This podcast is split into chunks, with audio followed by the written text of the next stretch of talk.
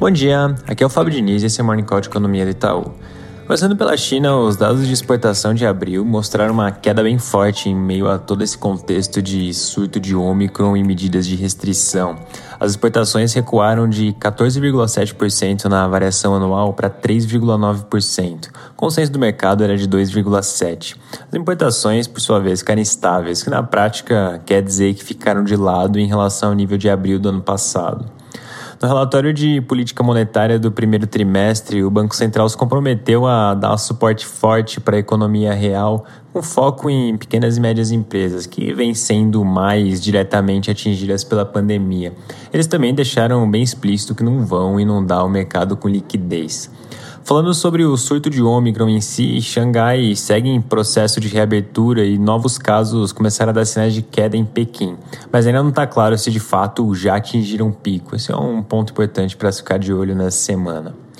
Nos Estados Unidos, na sexta-feira, o payroll, o dado de criação de empregos, veio em 428 mil, acima do consenso do mercado que estava em 380.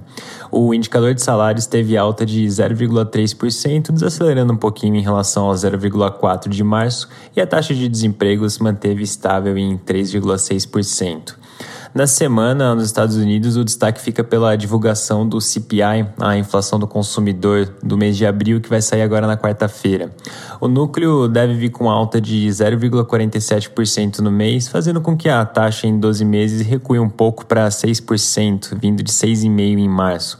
Além disso, vários membros do FOMC discursam ao longo da semana. A expectativa é que, na média, a mensagem seja de pelo menos mais alguns aumentos de 50 pontos base na taxa de juros.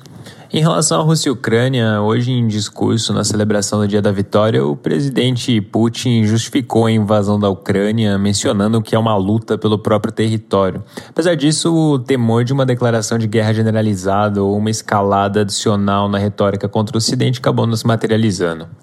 Nesse meio tempo, a batalha pela região de Donbass continua e a Rússia segue enfrentando muitas dificuldades, com a Ucrânia inclusive contra-atacando em algumas frentes. De modo geral, o cenário mais provável parece ser que a guerra continue por mais alguns meses, com cessar-fogo só sendo mais factível mesmo lá para metade do ano.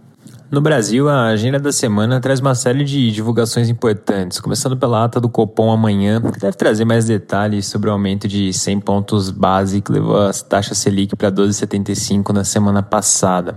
Também saem dados bem importantes na parte de atividade econômica. Amanhã sai o resultado das vendas do varejo de março, que devem vir com alta de 1,3% no mês. E na quinta sai a receita do setor de serviços, também deve mostrar um resultado positivo em março. A gente projeta 0,5%. Destaque também para o IPCA de abril, que sai na quarta-feira. A gente espera uma alta de 1,04% na variação mensal, que levaria a taxa anual para 12,1%, que provavelmente vai ser o pico. Essa leitura, mais uma vez, deve ser pressionada por preços administrados, principalmente por conta do reajuste em combustíveis feito pela Petro na metade de março.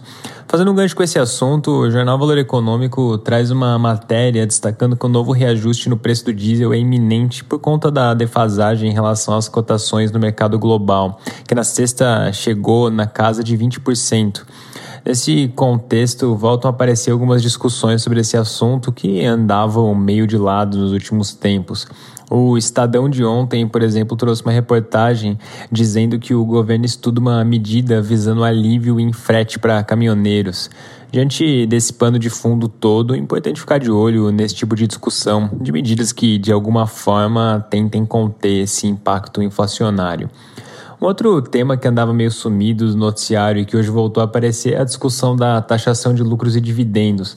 De acordo com o notícia da Veja, o Ministério da Economia vê essa proposta como uma potencial contrapartida para a aprovação do novo Refis, programa de recuperação fiscal que tem como objetivo facilitar a regularização e renegociação das dívidas com a União e que também acaba trazendo um custo fiscal relevante.